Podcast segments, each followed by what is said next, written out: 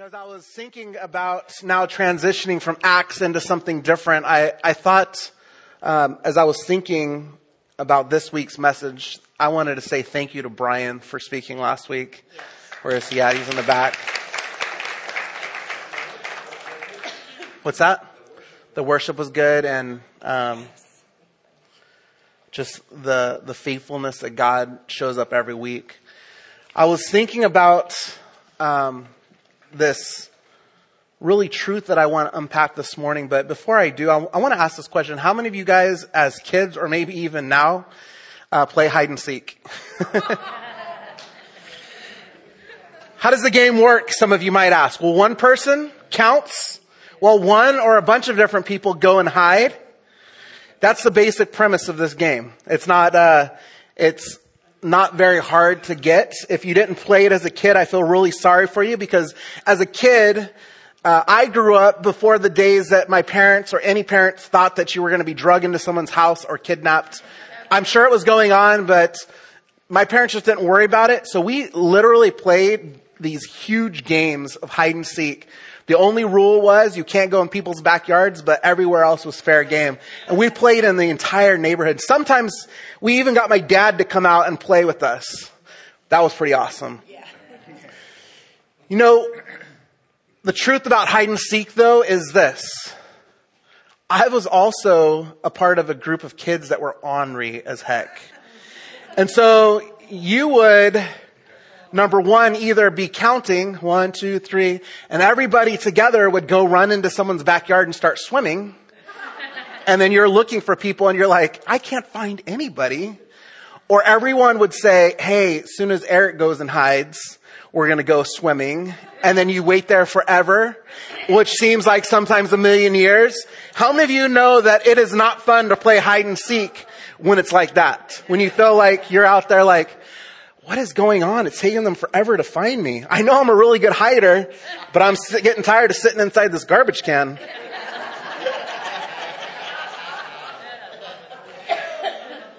You know, last week's message was really about growing up. Brian uh, really um, spoke to us about, as believers, it's our responsibility to partake in our growing up process. And he really talked about some different aspects of how that looks for us. We understand that this is an integral part of a believer's life is to grow up and to read God's word and to pray and to be in community. And, and he gave many, many examples of what that looks like. And it really is about pursuit. It's about this relentlessly pursued. I feel like that you and I as believers should be relentlessly pursuing God. To know God more and to invest in making that happen, whatever it takes. But let me ask you this question, and, and this is really one of those questions that you kind of have to take a step back and really in your heart be honest with yourself this morning. And it's this, how many of you have ever felt like you are in this hide and seek game with God and he's stepped back and he's hiding? That he is not actively pursuing you, pushing forward, trying to find you, seeking you out. You're in the midst of whatever's going on because we all know that we have those whatevers in our lives. You can fill in the blank. You're probably really good at it, just like I am. And you feel like you're helplessly alone. Because this is a two-way street, this relationship with God. We are to be relentlessly pursuing God. But I want this, this truth that I want to unwrap a little bit this morning with you is that just as we are supposed to be relentlessly pursuing God, this relentlessly pursuit is talking about God towards us. The truth uh, that I want to unpack this morning is the universe that uh, before the universe was ever created, God had an intended purpose of pursuing us. So much so that it's this incredible thing that when God thought about making mankind, he said, he said to Jesus and the Holy Spirit, because they're all one and one, three and one, he said, let's make man in our image. You know, God was intimately concerned about even the make of what we would look like. It wasn't just rubbish put together. You know, sometimes we think, well, Eve was made from the dirt and a rib from Adam You know, oh, she's just, she's just a dirtbag. She's not. She was intimately created by a creator with purpose and a plan. Relentless means continuing without becoming weaker. I gotta tell you, I get weak sometimes. And it's because, oftentimes because of circumstances. I get discouraged. Relentless is continuing without becoming weaker, remaining determined, intensity, strength, and peace. And as sometimes when I, because sometimes we look at that word relentless and it's like, oh, that person relentlessly won't leave me alone, right? but that's exactly what I'm talking about. Because God is so relentless in his pursuit for us. That we start from the beginning. the beginning of time. Genesis 3, chapter, or verse 8 says this, Then the man and his wife heard the sound of the Lord God as he was walking in the garden in the cool of the day. And they hid from the Lord God among the trees of the garden. But the Lord God called out to them. Sometimes when you're playing hide and seek and you're just tired of looking for people, you go, okay, the game's over. Everybody come out. I'm tired of looking for you, right? God knew something was wrong well, beyond the fact that he was all knowing. And he comes out and he, and it says that he was actively looking for them. He called out to man, where are you? And Adam said, he answered, I, I heard you in the garden and I was afraid because I was naked, so I hid. The conversation goes on and God says, well, how did you know that you were naked? And then it's this aha moment of you've done something that you weren't supposed to do which we drop down to verse 15, and we know that there was penalty for disobeying God. But here's how we know that God was actively pursuing, relentlessly pursuing mankind. In verse 15 it says, and uh, God is talking to Satan here, and I will put enmity between you and, and the woman, and between your offspring and hers. And he will crush your head, and you will strike his heel. Literally, all that would happen to Jesus is he would stub his toe or his heel. But the, the entire network of Satan's forces and armies will be crushed underneath that. That's what the cross represents for us. It represents victory and it, re- it represents the crushing of uh, Satan's very authority over us. In the very beginning of time, you know, sometimes we look at this plan of salvation and Jesus going to the cross and we think it's just because of happenstance. It's because Jesus or God really didn't know what was taking place. So he just kind of put a plan together on the fly. That's what we do. You know, we always have plan A and plan B, but plan A was always the cross. But sometimes we look at, uh, at, at the story throughout the Old Testament, and the New Testament, and we say, well, that's, no, that's plan B. No, it was plan A. We see that within the first three chapters of Genesis. God sent forth his son, born of woman, born under the law, to redeem those who were under the law. Galatians 4, 4 through 5. See, it was always the plan. There was always purpose. God bless you. the second part of this is that uh, God is relentlessly pursuing you from the start of your life. In Psalm 139, 7 through 12, some of my favorite verses, it says, Where can I go from your spirit? Where can I flee from your presence? If I go to the heavens, you are there. If I make my bed in the depths, you are there. If I rise in the wings of the dawn, if I settle on the far side of the sea, even there your hand will guide me. Your right hand will hold me fast. If I say, surely the darkness will hide me and the light become night around me, even the darkness will not be dark to you. The night will shine like the day, for darkness is as light to you. Church, church, from the Jesus, God is actively pursuing you, relentlessly pursuing you. There is nowhere you can go. I think sometimes we, we go and we like to it's, it's human nature. We like to sin. And we think that we can go and, well, if I set this up here, I can hide back here from God and I can sin.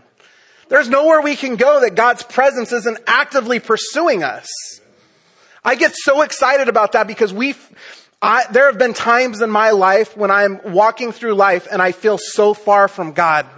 I say, I, I literally have cried out to God, God, it feels like you are nowhere around. There's actually even this, uh, pro- proverbial thing that says like footprints in the sand and it, and it talks about, uh, you're walking with God hand in hand and you, you see two sets of footprints, but then all of a sudden in the midst of the most devastating things in your life, all of a sudden there's one set of footprints and you're like, God, where in the heck did you go in, in my misery? And it says in the, in your misery, I was carrying you, right? Well, that's God all the time. You know, we've made this nice thing packaged up in little footprints in the sand, which goes well for our community because we live by the ocean. But the truth is, is there is nowhere we can go. There is no circumstances that we can experience. There is nothing that we can go through in life that we are not actively being pursued, relentlessly being pursued by God. There is nothing in heaven nor in hell. There is nowhere from east to west that God is not actively pursuing us. Here's something else beautiful. One chapter um, Psalm 139 verse 17 says, how precious, precious it is, Lord, to realize that you are thinking about me constantly. I can't even count how many times a day your thoughts turn towards me. And I, when I wake in the morning, you are still thinking of me. I get chills. I don't know about you, but, because there are, are times in my life, and maybe you are walking through some of those times right now, that you feel like, man, God, where are you? When I read God's word, I take it for face value. Some people are like, what? You really believe that a guy was swallowed by a well? You know, I might be the most foolish person ever, but I do. And we can go through scripture and read all kinds of crazy things because we know there's a talking donkey in there, okay? we can go through the entire Bible and look at all these things that we can look at and go, I don't know about that. But I take the word of God at face value. And when it says that he is thinking about me constantly, man, God, you love me. When I think of that, I just think, God, you love me because you are willing to think about me all the time. Jesus is proof of God's relentless pursuit of us. Did you know that? John 3:16 says, "For God so loved the world that he gave his only one son for God so loved the world that he gave his only begotten Son, that whoever believes in him should not perish but have everlasting life. He sent his Son for you and I. I don't know about you, but I, I grew up not, not only playing hide and seek, but we took it to a whole nother level. Because you can't just always just play regular hide and seek, right? Well, we would go camping, and how many of you have gone camping before and there's no moon in the sky and it's pitch black? Well, we would play this thing called flashlight tag. It was awesome. You had a few minutes to go out and hide in the field, which I oftentimes thought of uh, bears, mountain lions, or maybe even the possibility of Bigfoot. I don't know. And we'd go out there and hide, and you'd sit, and every time you heard something creak, you're like, well, that person doesn't have a flashlight. What is it? You know? But the one person that was it would have the flashlight, and they would, they couldn't turn it on until they thought that they heard you slash thought you were there, and they would turn it on. No, that's not you and you play this game. I, I love playing flashlight tag. It was awesome. And as I was reading John 12, it reminded me of playing flashlight tag because it says in John 12, 44 through 47, and Jesus cried out and said, whoever believes in me, when you read scripture and it says that Jesus cried out, do you actually in your mind visit that, that Jesus is literally saying, and whoever sees me sees him who sent me. You know, sometimes and whoever sees me, you know, I read scripture like that. So it says, whoever believes in me believes not in me, but in him who sent me. And whoever sees me sees him who sent me. I've come into the world as light so that whoever believes in me may not remain in darkness. You know, it was kind of, it was always kind of a, um, oh good, I finally got found moment when you're playing flashlight tag. Because the darkness, it is very dark. There's so much um, symbolism in that.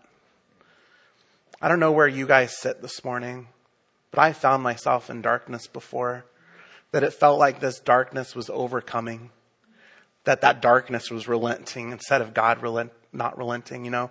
It felt like, it felt like, where can I go to get, get away from this? But scripture makes it plain and clear. I've come into the world as lights that whoever believes in me may not remain in darkness.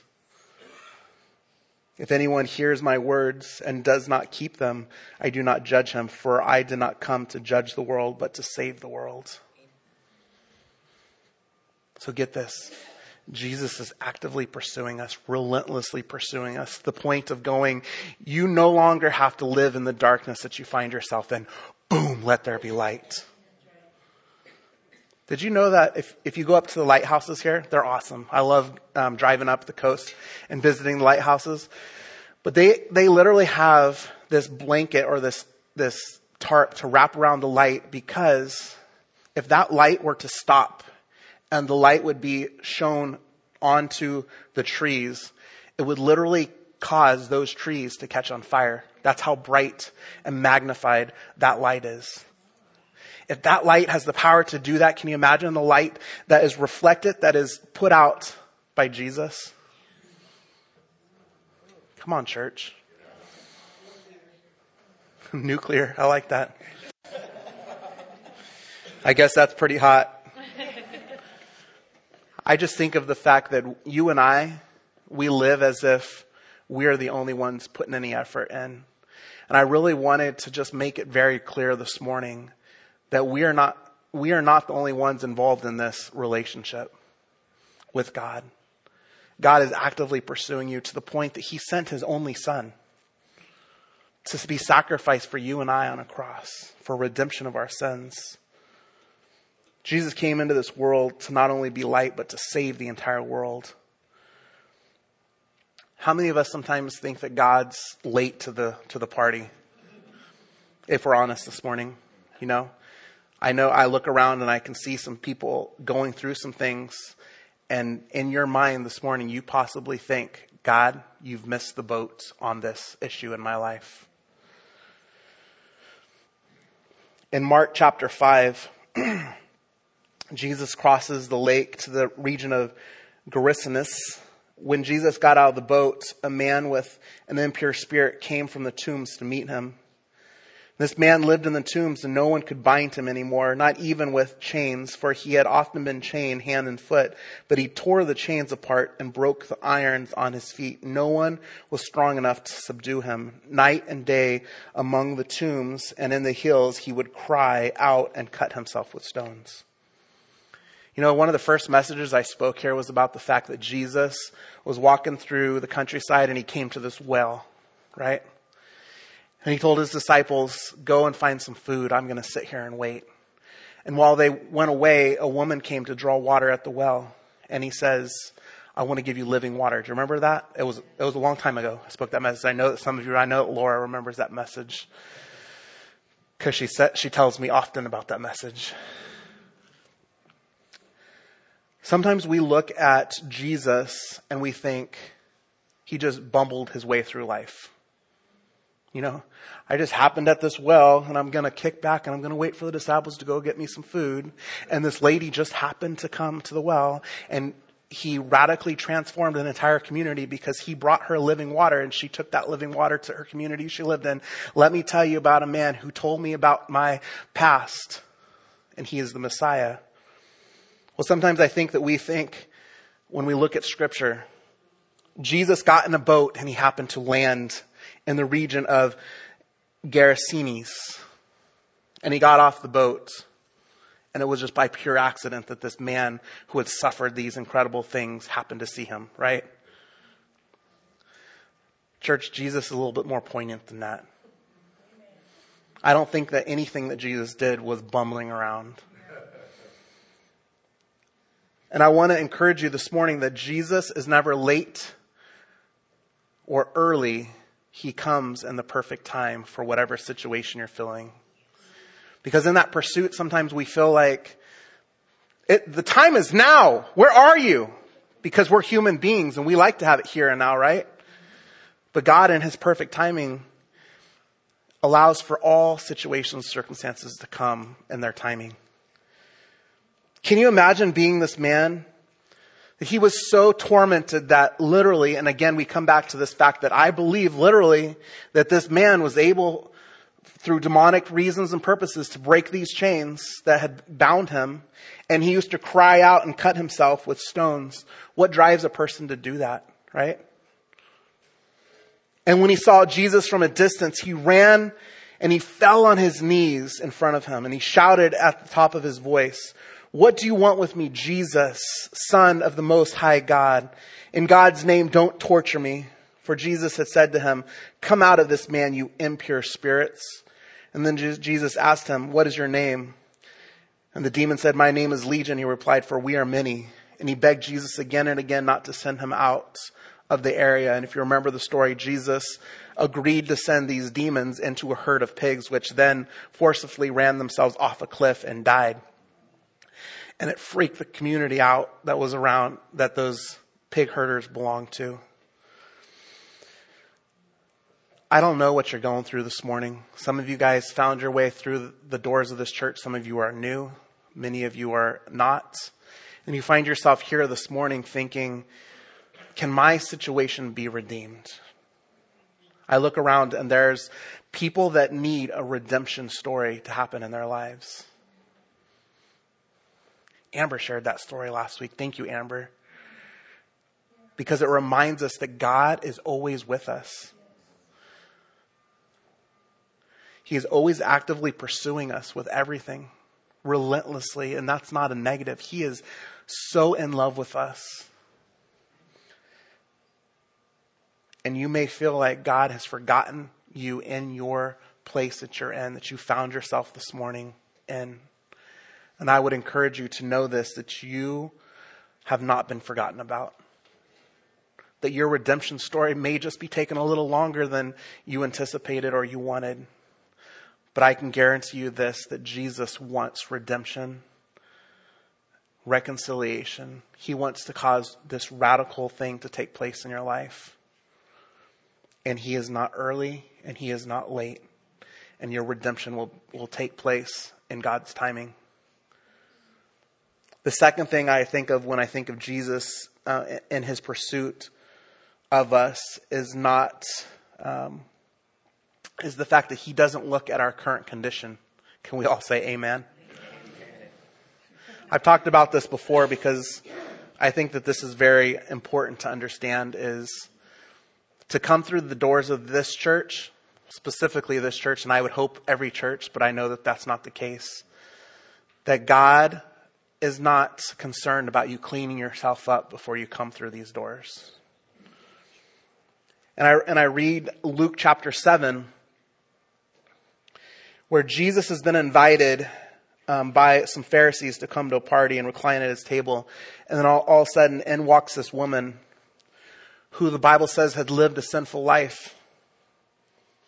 She came with her alabaster jar of perfume and she stood behind him as she wept and she began to wet his feet with her tears. And then she wiped them and kissed them and poured perfume on them. When the Pharisees who had been invited by him saw this taking place, they were saying, How can this man be a prophet? Does he not know who's touching him? What kind of woman she is? She is a sinner. And Jesus answered Simon, I have something to tell you. Tell me, teacher. I, when I read this, I picture this. You know, when you want to be really liked by someone, you, you really get like, okay, tell me, tell me. I can imagine Simon thinking like, I'm about to get something really good from Jesus. And Jesus is about to, Jesus answered him, Simon, I have something to tell you. Tell me, teacher, he said. Two people owed money to a certain moneylender. One owed him 500 denarii and the other 50. Neither of them had the money to pay him back, so they, he forgave both debts. Now, which one of them will love him more? Simon replied, I suppose the one who had the bigger debt forgiven. You are, you have judged correctly.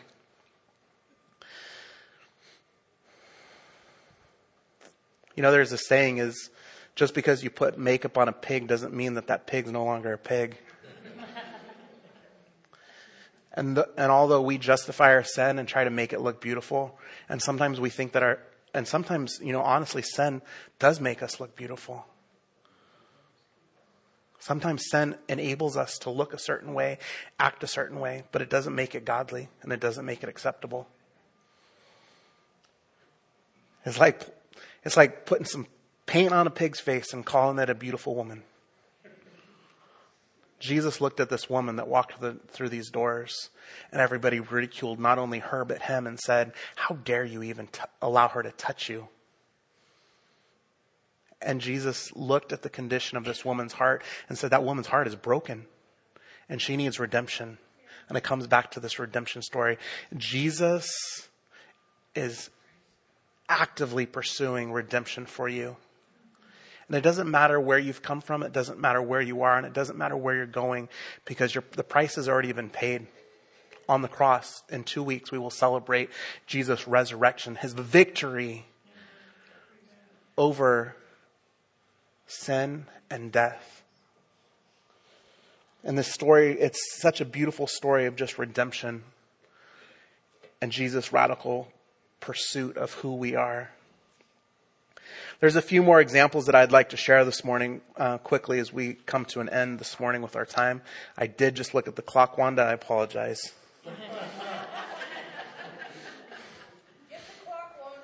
You're gonna always, she's gonna always hear that one. There's a few, uh, there's eight things that I would like to point out that we see God's relentless pursuit of us. The first is creation. His, his personally creating for us intimacy with Him is constantly thinking about us. He's intimately concerned. Not only did he create this beautiful world for us to enjoy and to partake in, but he created you intimately with who you are. The Bible says that before you even came out of your mother's womb, he was knitting you together in perfection. How awesome is that? Because he is intimately concerned about who you are. That he knit you together in perfection in your mother's womb. In the incarnation, the Father revealed through the Son his living word. We, we've already talked about that this morning, but, but literally Jesus is a representation of, of God's pursuit of us.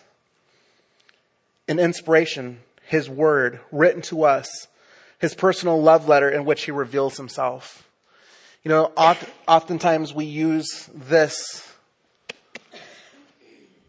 and it simply becomes words in a book But this is so much more than words in a book. This has the ability to change lives. And through this, through the men and women that God used to write this, we have proof that God is pursuing us. By the cross, He died for us while we were still sinners and continues to demonstrate His love for us.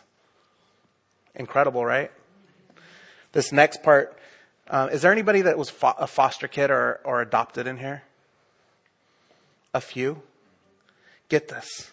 Each and every one of us has been adopted into the sonship of Jesus, daughtership of Jesus. He chose to adopt us as the sons and daughters before creation. He has blessed us. He has chose us before creation, predestined us to adopt uh, uh, to be adopted as his children. He lavished his grace on us, and he made known the mysteries of his plan that's everything would be brought through in Christ. My dad was a foster kid, so he knows what it feels like to be unloved by an earthly parent. Some of you guys, you may not have been adopted, but you know what it feels like to not be loved by an earthly parent.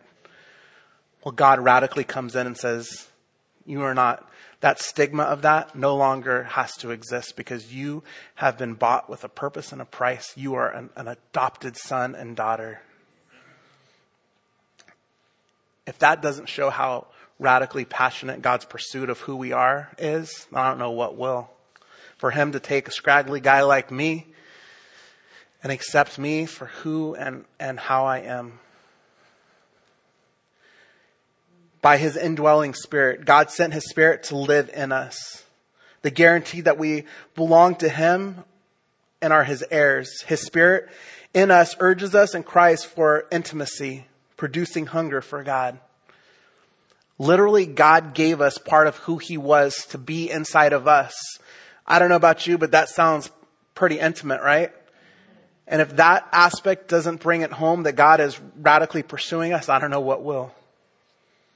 How about a new covenant? It was, it was all his uh, initiative to say, I will live in you and you will be, and I will be your God and you will be my people and I will write my law in your heart. God literally came by Jesus Christ to live in our, our lives. And you know, if that is an authentic thing that takes place, he's not ever moving out. When, uh, when Kyla, she's going to hate me for saying this, but when she was like four years old, she got uh, saved, and a couple weeks, months later, that passed, and she got the flu. And uh, one night, I took the bucket up there, and it's an ugly thing when your kids get the flu. Well, all of a sudden, she got done throwing up. She's like, "I threw up Jesus right out of my heart." the awesome thing is, is the new covenant, Jesus coming to live in you he doesn't move out when you throw up, right? Sorry, Kyla. Or when you mess up. And then the last thing this morning is by sanctification. He is presently, actively, and personally cleansing us from the power of sin and, and transforming us into his likeness. He's in the process of decorating our lives with his beauty, his character, to be made known to the world.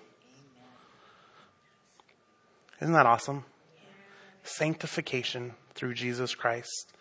All because God is actively pursuing us. Philippians 1 6 says, God initiated his work in us and will finish it into eternity. He is intimately involved in our lives, training and disciplining us with his love to make us holy and like his son, Hebrews 12 and Romans 8.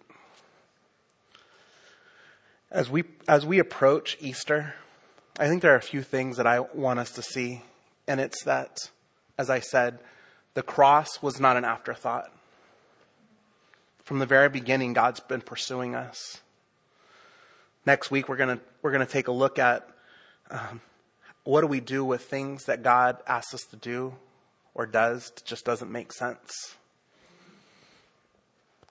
Because don't you know, every time Jesus would say, I'm going to the cross, his disciples would say, What in the heck for? Right? Can we bow our heads and close our eyes this morning?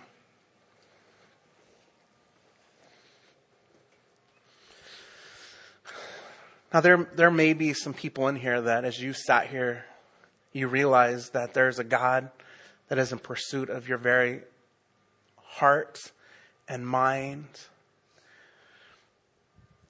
and I want to take this opportunity just to say if that's you this morning, Jesus wants to come in and, and have this incredible relationship that we've been talking about. And I want to say if you've not made that commitment and you don't make it this morning, God will continue to pursue you. But is there, if there is anybody in here that as you listen to me talk, sometimes not so eloquently, if you've been sitting in here and, and you desire to have that relationship that I kept talking about, and you've never rose your hand before, this has never been even something you've thought of, maybe you've thought of it and you just couldn't go there. If that's you this morning, would you just raise your hand? There anybody? I see you back there.